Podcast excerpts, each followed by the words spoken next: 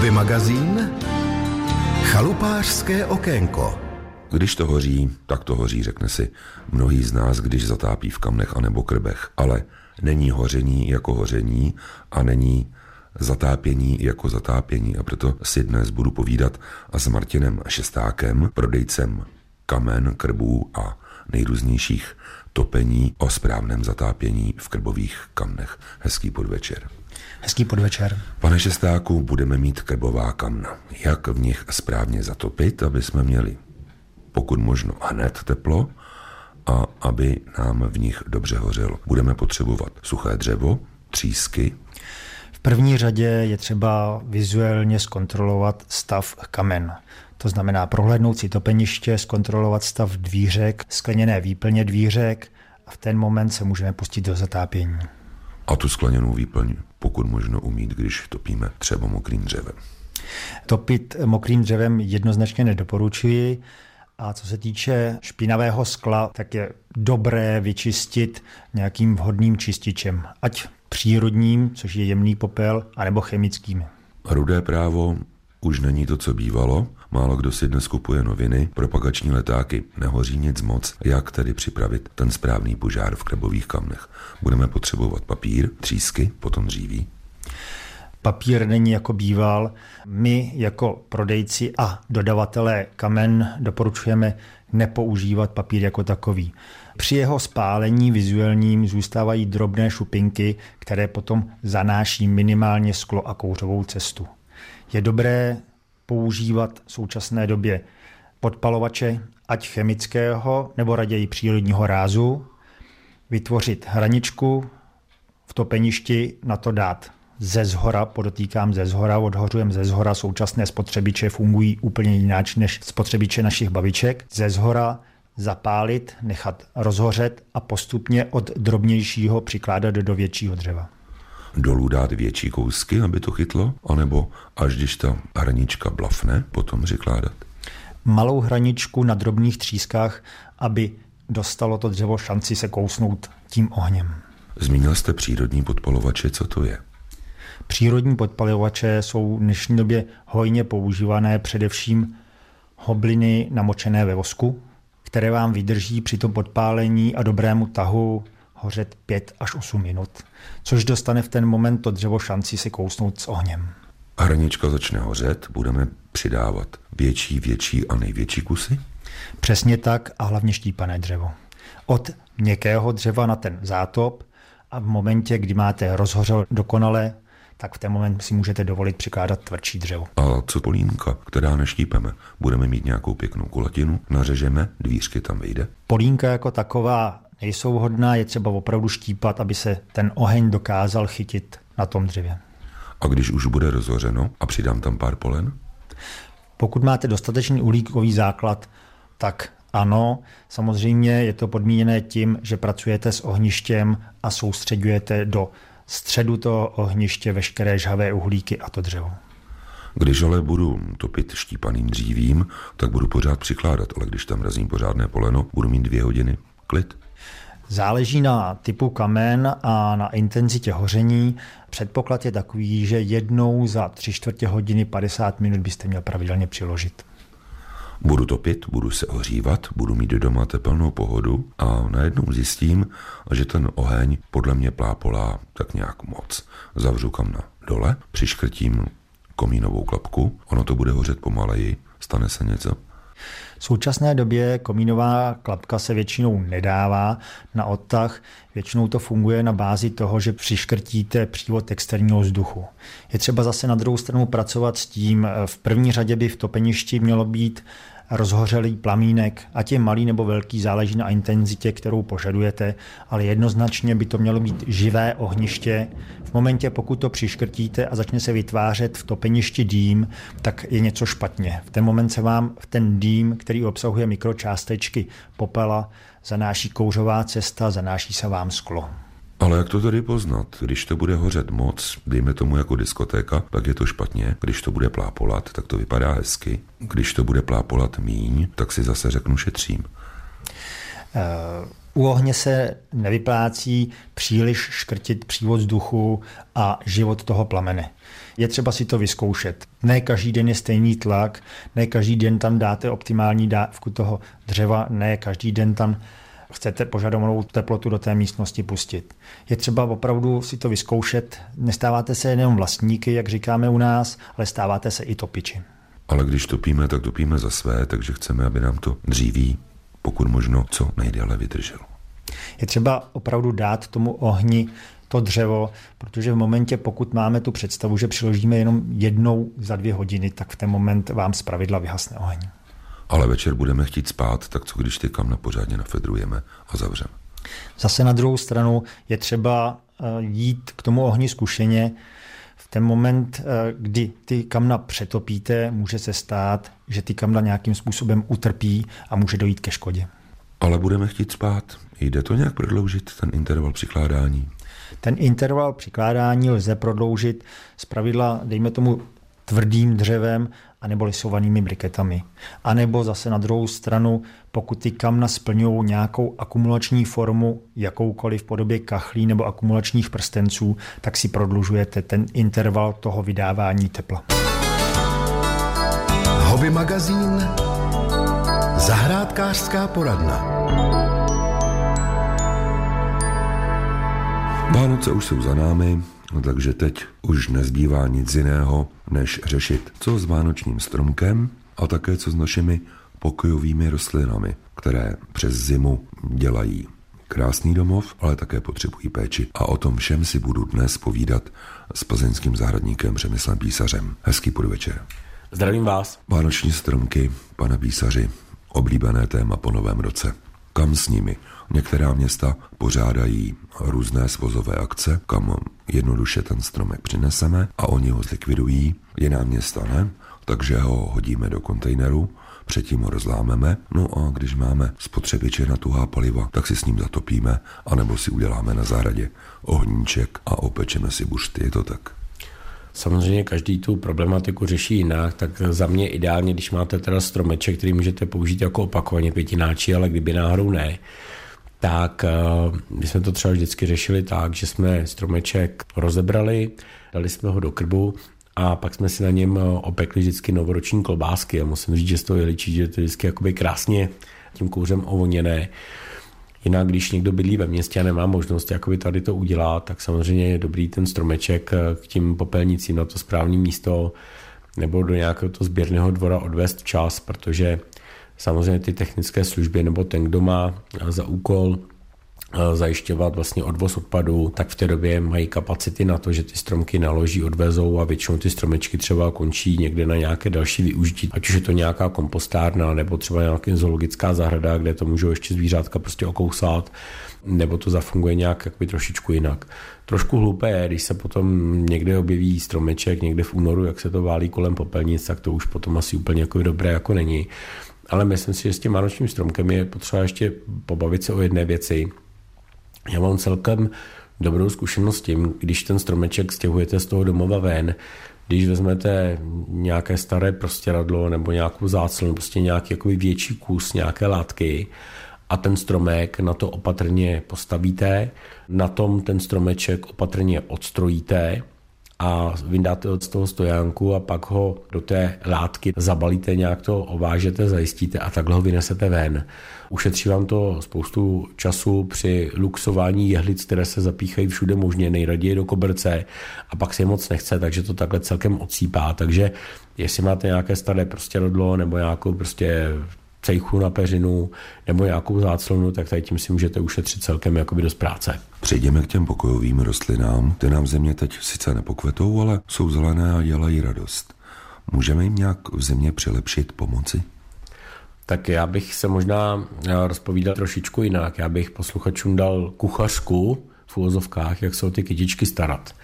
Rostliny proto by nám rostly všechny, samozřejmě i ty pokojové, tak potřebují k tomu životu něco. A to něco je za prvé sluneční světlo, díky tomu oni provádějí fotosyntézu a díky tomu vlastně se přeměňují v podstatě na asimiláty a kyslík, který dýcháme, potřebují sluneční světlo, potřebují nějakou teplotu a potřebují nějakou pravidelnou zálivku. To je taková základní trojice, kterou je potřeba vždycky vyvažovat. A když to teď úplně přeženu, tak v létě máme až 16 hodin slunečního světla, v zimě 8, logicky máme teda jenom polovinu toho slunečního svitu a za druhé ta intenzita toho slunečního záření je výrazně nižší. Takže třeba i rostlina, která stojí těsně u okna a je třeba metr od toho skla, dostane jenom zhruba 5% toho, co by dostala přes leto. V podstatě ty rostliny jsou přes zimu na takzvané světelné dietě. A pokud je toho světla málo a zároveň pod tím okrem je nějaký topení, teďko topíme, máme to uvnitř nějak vyhřáté, tak ta teplota stimuluje tu rostlinu k tomu, aby prováděla životní pochody. A ona má málo světla. Ta rostlina nějakým způsobem trpí. Projevuje se to tak, že ty výhony třeba nebo ty přírůstky přes tu zimu jsou takové jakoby neduživé, vytáhlé nebo světle zelené, etylizované a tím rostlinkám se to vlastně nelíbí. Takže pokud chceme, aby se ty rostliny měly nějakým způsobem lépe, tak zajednak máme možnost tím rostlinám přisvětlovat, ale pozor, eh, světlo, které mají rády rostliny, není světlo, které se líbí nám, že rostliny využijí to světelné spektrum na začátku a na konci toho, co my vidíme, spíš fialová a spíše červená barva, to je to, co rostlinám pomáhá. Buď nějaká speciální svítidla na přisvícení a protože je většina z nás nemá, tak tam je vhodné, aby jsme se snažili teda za prvé, aby ty rostliny byly co nejblíže tomu světelnému zdroji, ideálně u okna, za druhé, aby jsme tu teplotu snížili tak, jak je to jenom možné. Chápu, že někdo prostě v bytě, kde bydlíte, nechce mít v obýváku 12 stupňů, proto aby se měla dobře pokojovka, tomu rozumím. Ale na druhou stranu, pokud eh, jako ta rostlina má 25+, plus a teď má ještě málo světla, tak to si opravdu líbit nebude. Pokusme se snížit tu teplotu tím rostlinkám.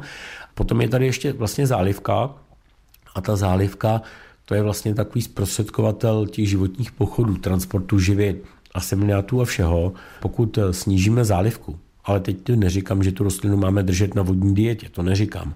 Té vody tam dávat míň, tu rostlinu nenechat uschnout, ale řeknu malinka to jí přisušit, tak ty životní procesy vlastně taky zpomalíme a můžeme tím částečně kompenzovat i to, že v té místnosti máme vyšší teplotu a toho světlé míň. Prostě vždycky hledáme balans těchto tří prvků, těchto třech faktorů.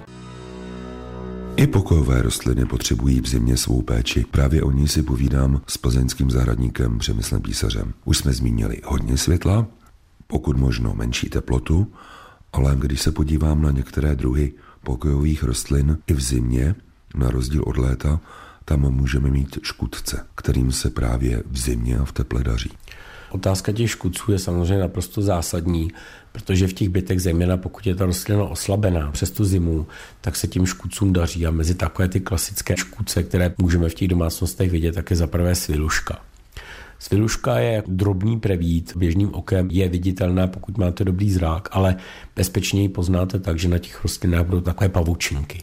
Ta rostlina bude trpět tím, že ta sviluška ji bude vlastně vysávat, to znamená, třeba zelený list nebude zelený list, ale bude prosvítat do žlutá, protože ta sviluška některé ty buňky tím, že je vysaje, zabije a ta pletiva potom mění barvu. Další škůdce, který nás bude trápit, tak jsou různé puklice.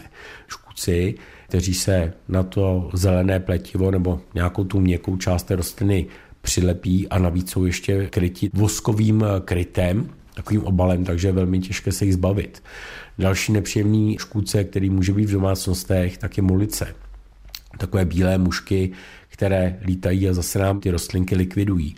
Další škůdce, poměrně nepříjemný, tak může být smutnice, což jsou takové malé černé mušky, které lítají někde kolem květináčů rostlin, které jsou třeba více zalívané nebo v nějakém lehčím substrátu. A Těchto těch škůdců se samozřejmě i dalších se v zimě jakoby poměrně obtížněji zbavujeme. Takže několikrát typů a triků. Těžko můžeme použít nějaké postřiky v domácnosti, kde s těmi rostliny bydlíme.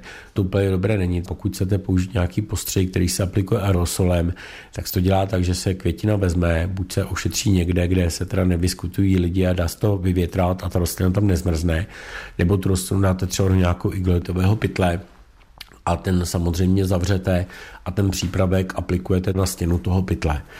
Další možností u některých škůdců zejména třeba u těch svilušek, je to, že stačí mechanické odstraňování a zejména ta sviluška nemá ráda vlhko. Pokud tu rostlinu třeba jednou za den budete sprchovat, té svilušce se to nebude líbit a v podstatě odstraníte už jenom tou vodou, protože ta sviluška to prostě nemá ráda.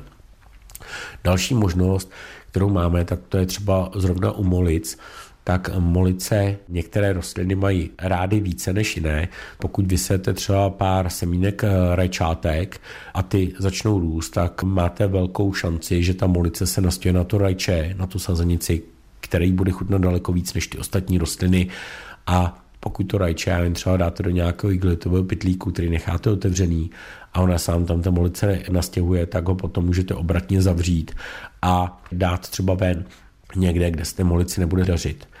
Další možností, a ono to možná bude znít teď jakoby vtipně, tak je takový klasický vysavač. Třeba někoho trápí od stomilky. Jo? Sice to není jako škůdce na rostlinách, ale je to takový otravný spolubydlící přes tu zimu, ale stejně tak jsou to, já vím, třeba ty uh, létavé druhy hmyzu, ať už je to teda ta molice nebo smutnice, tak pokud tím vysavačem jednou, dvakrát za den kolem těch rostlin takzvaně vyluxujete. A je dobrý ten vysavač potom teda dát někam, aby zase ten hmyz nevlítnul na zpátek do toho bytu, tak tím poměrně taky pomůžete. Je potřeba to opakovat, protože ty škůdci mají několik vývojových stádií v závislosti na teplotě a vlhkosti, takže když zlikvidujete ty dospělé jedince, tak je ještě šance, že se z vajíček vlastně vylíhnou noví ty škůdci a začnou opětovně škodit. A nestačí to jenom jednou, musíte opakovaně. Nebo další možností, celkem jakoby dobrou, tak jsou různé druhy přípravků, které fungují tak, že třeba nějaké tyčinky nebo nějaký postřik z nějakého olíčku nebo prostě různé typy této ochrany fungují tak, že ta rostlina ten přípravek nasaje do svých pletiv a ten škůdce, jak z těch pletiv vlastně saje a škodí na té rostlině, tak dostane do sebe i tento přípravek a následně je vlastně zlikvidován. Těch způsobů ochrany je celá řada, ale pamatujte si, že to nejlepší, co můžete pro ty rostliny udělat, je to, aby ty rostliny byly v dobré kondici, aby byly silné a zdravé. Což znamená, vždycky to začíná u toho, že řešíme světlo, vodu a teplotu. Hobby magazín Rybářské okénko. Na začátku každého nového roku se sluší bilancovat a nastínit to, co by nás v novém roce mohlo čekat a co nás nemine. A právě o tom všem si budu dnes povídat s panem Petrem Dimitrovem, který je technikem územního svazu Českého rybářského svazu v Plzni. Hezký podvečer. Hezký podvečer. Pane Dimitrové, začněme těmi příjemnějšími věcmi. Jak jsme na tom s rybami v západních Čechách, tedy v kraji Plzeňském a Karlovarském? Takže já si myslím, že velmi dobře. V loňském roce jsme zarybnili celkem v hodnotě téměř za 26 milionů korun. To je krásná cifra, ale kolik se v ní skrývá ryb? Můžeme se bavit o těch hlavních druzích, takže u kapra obecného to bylo více než 329 tisíc kilogramů. U candáta jsme překročili plán o více jak 100%, vysadili jsme 103 tisíc kusů candáta. Jednalo se převážně o ročka, už slušné ryby o velikosti 15 a více centimetrů. Kdy dorostou? Té lovné velikosti doroste třetím a čtvrtým rokem. Pojďme k dalším rybám. U štiky jsme také překročili zarybňovací plán, vysadili jsme 109 480 kusů štik, převážně to byla štika rychlená, ale vysazovali jsme samozřejmě i štiky tržních velikostí, někdy i trofejních velikostí.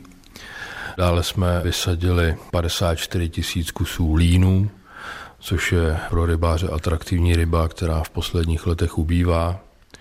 U pstruha jsme rovněž překročili zarybňovací plán, který máme 135 tisíc kusů. Vysadili jsme 236 tisíc kusů. U Lipana podhorního jsme vysadili 47 tisíc kusů a nevysazujeme pouze tyto druhy ryb, vysazujeme i naše původní reofilní druhy, takže třeba jesena, podoustev, ostroredku, ty jsme vysazovali ve stovkách tisíc kusů a vysadili jsme třeba i 35 tisíc kusů mníka jednovousého. Co jsem slyšel, tak jste hodně ryb vysazovali před Vánoci. Jaké byly?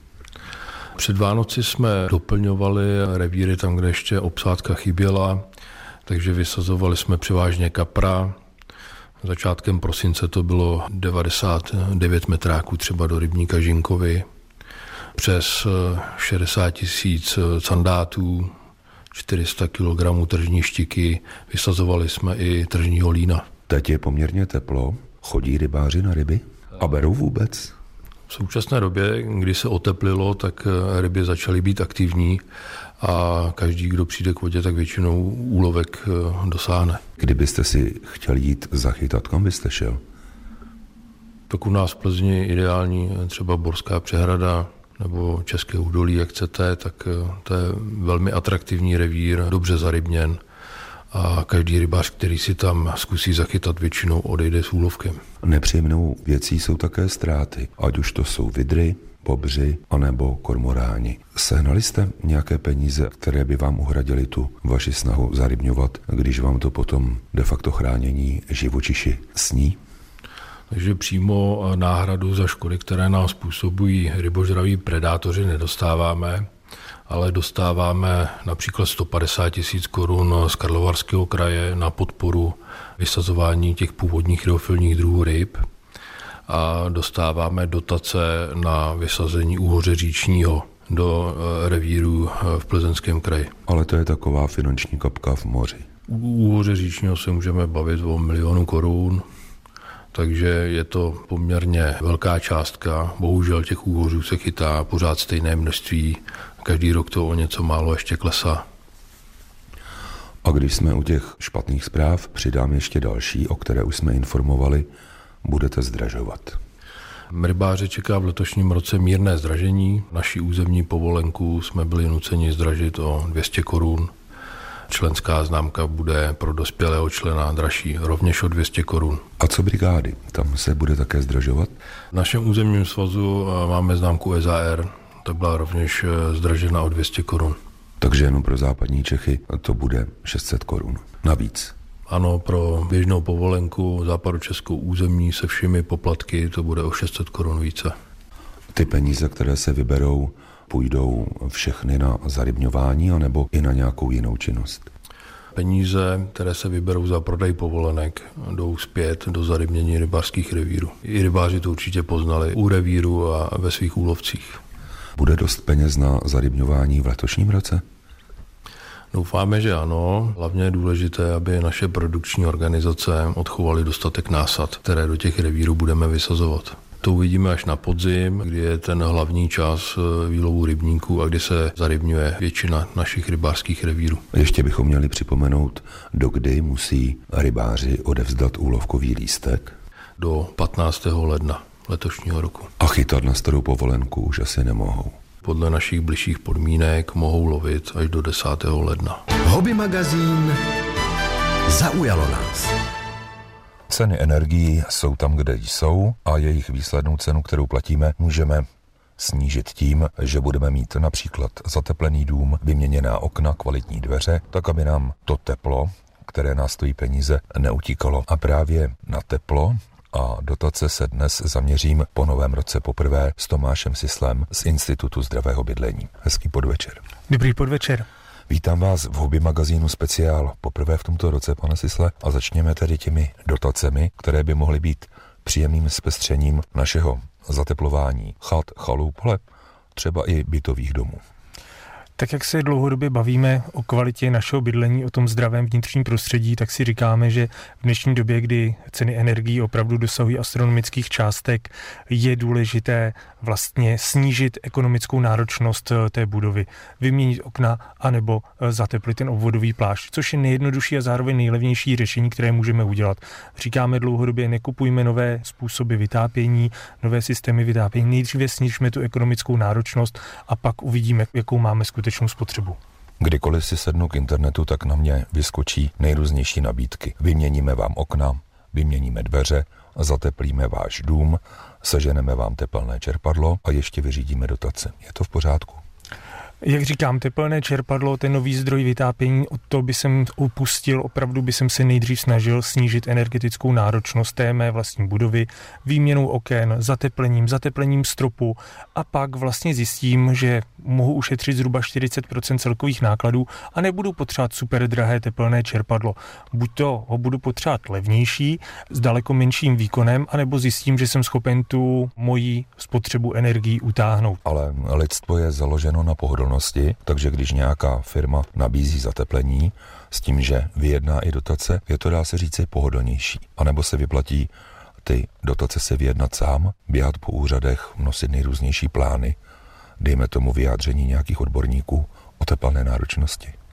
My jsme teďka ve stavu, kdy stát zprostředkoval něco, k čemu říká velmi honosně nová zelená úsporám light, to znamená, že jako lehčí a to lehčí je tam opravdu velmi důležité, protože je velmi snadné tu dotaci získat. Jak moc je smysluplná, to by jsem trochu rozporoval, ale my vlastně přes místní akční skupiny anebo energetické konzultační informační střediska, takzvaný EKIS, můžeme zažádat o tuto dotaci, oni nám pomůžou ji zprostředkovat, my nebudeme platit za to zprostředkování nic, tyto náklady za nás přebírá stát.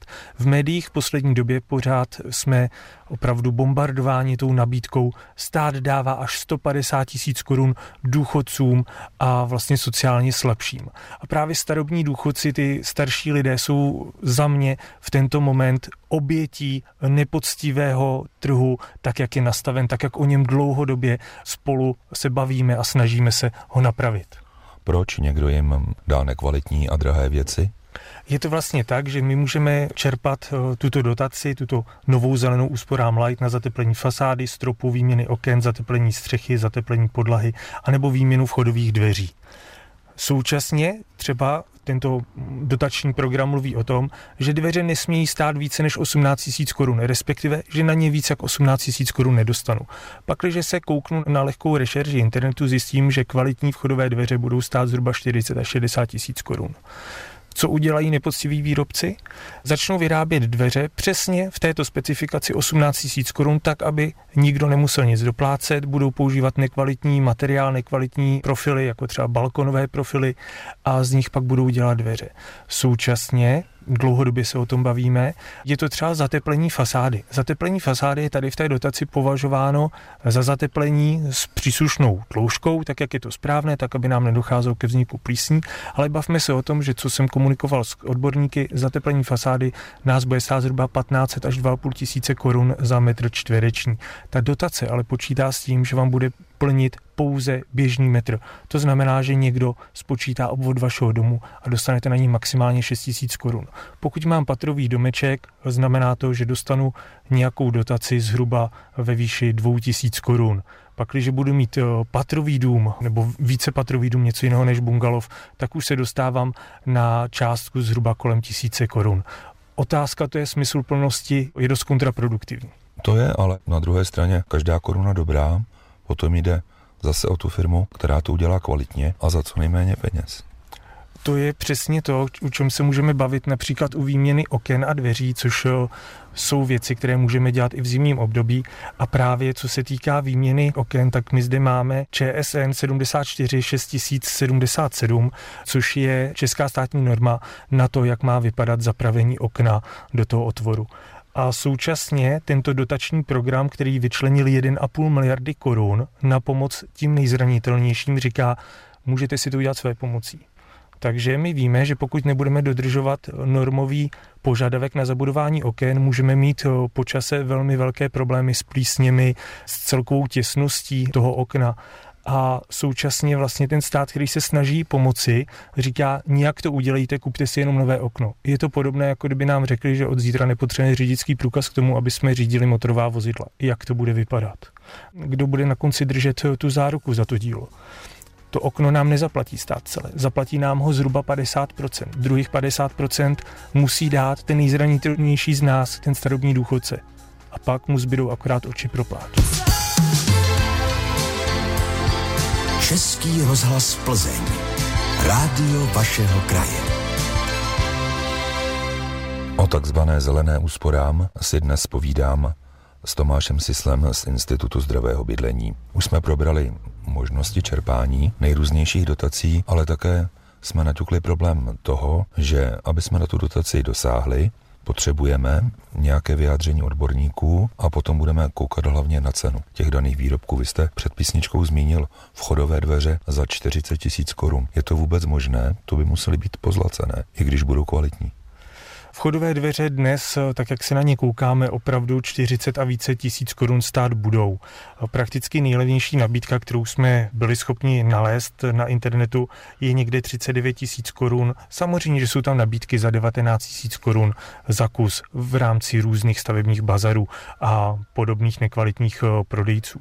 Tam ale sami eh, tito prodejci eh, píšou, dveře jsou vhodné na zahradu, na terasu nebo do garáže to nejsou ty vchodové dveře. Vchodové dveře, kromě toho, že nám mají udržet teplo, by nám taky měly zajistit pocit bezpečí. To znamená, aby když se někdo o ně opře zvenku nebo my sami při obouvání obuvy, tak aby jsme jimi takzvaně nepropadli na tu chodbu nebo na ulici. Měli by mít určité bezpečnostní prvky i vlastně nějakou třídu odolnosti.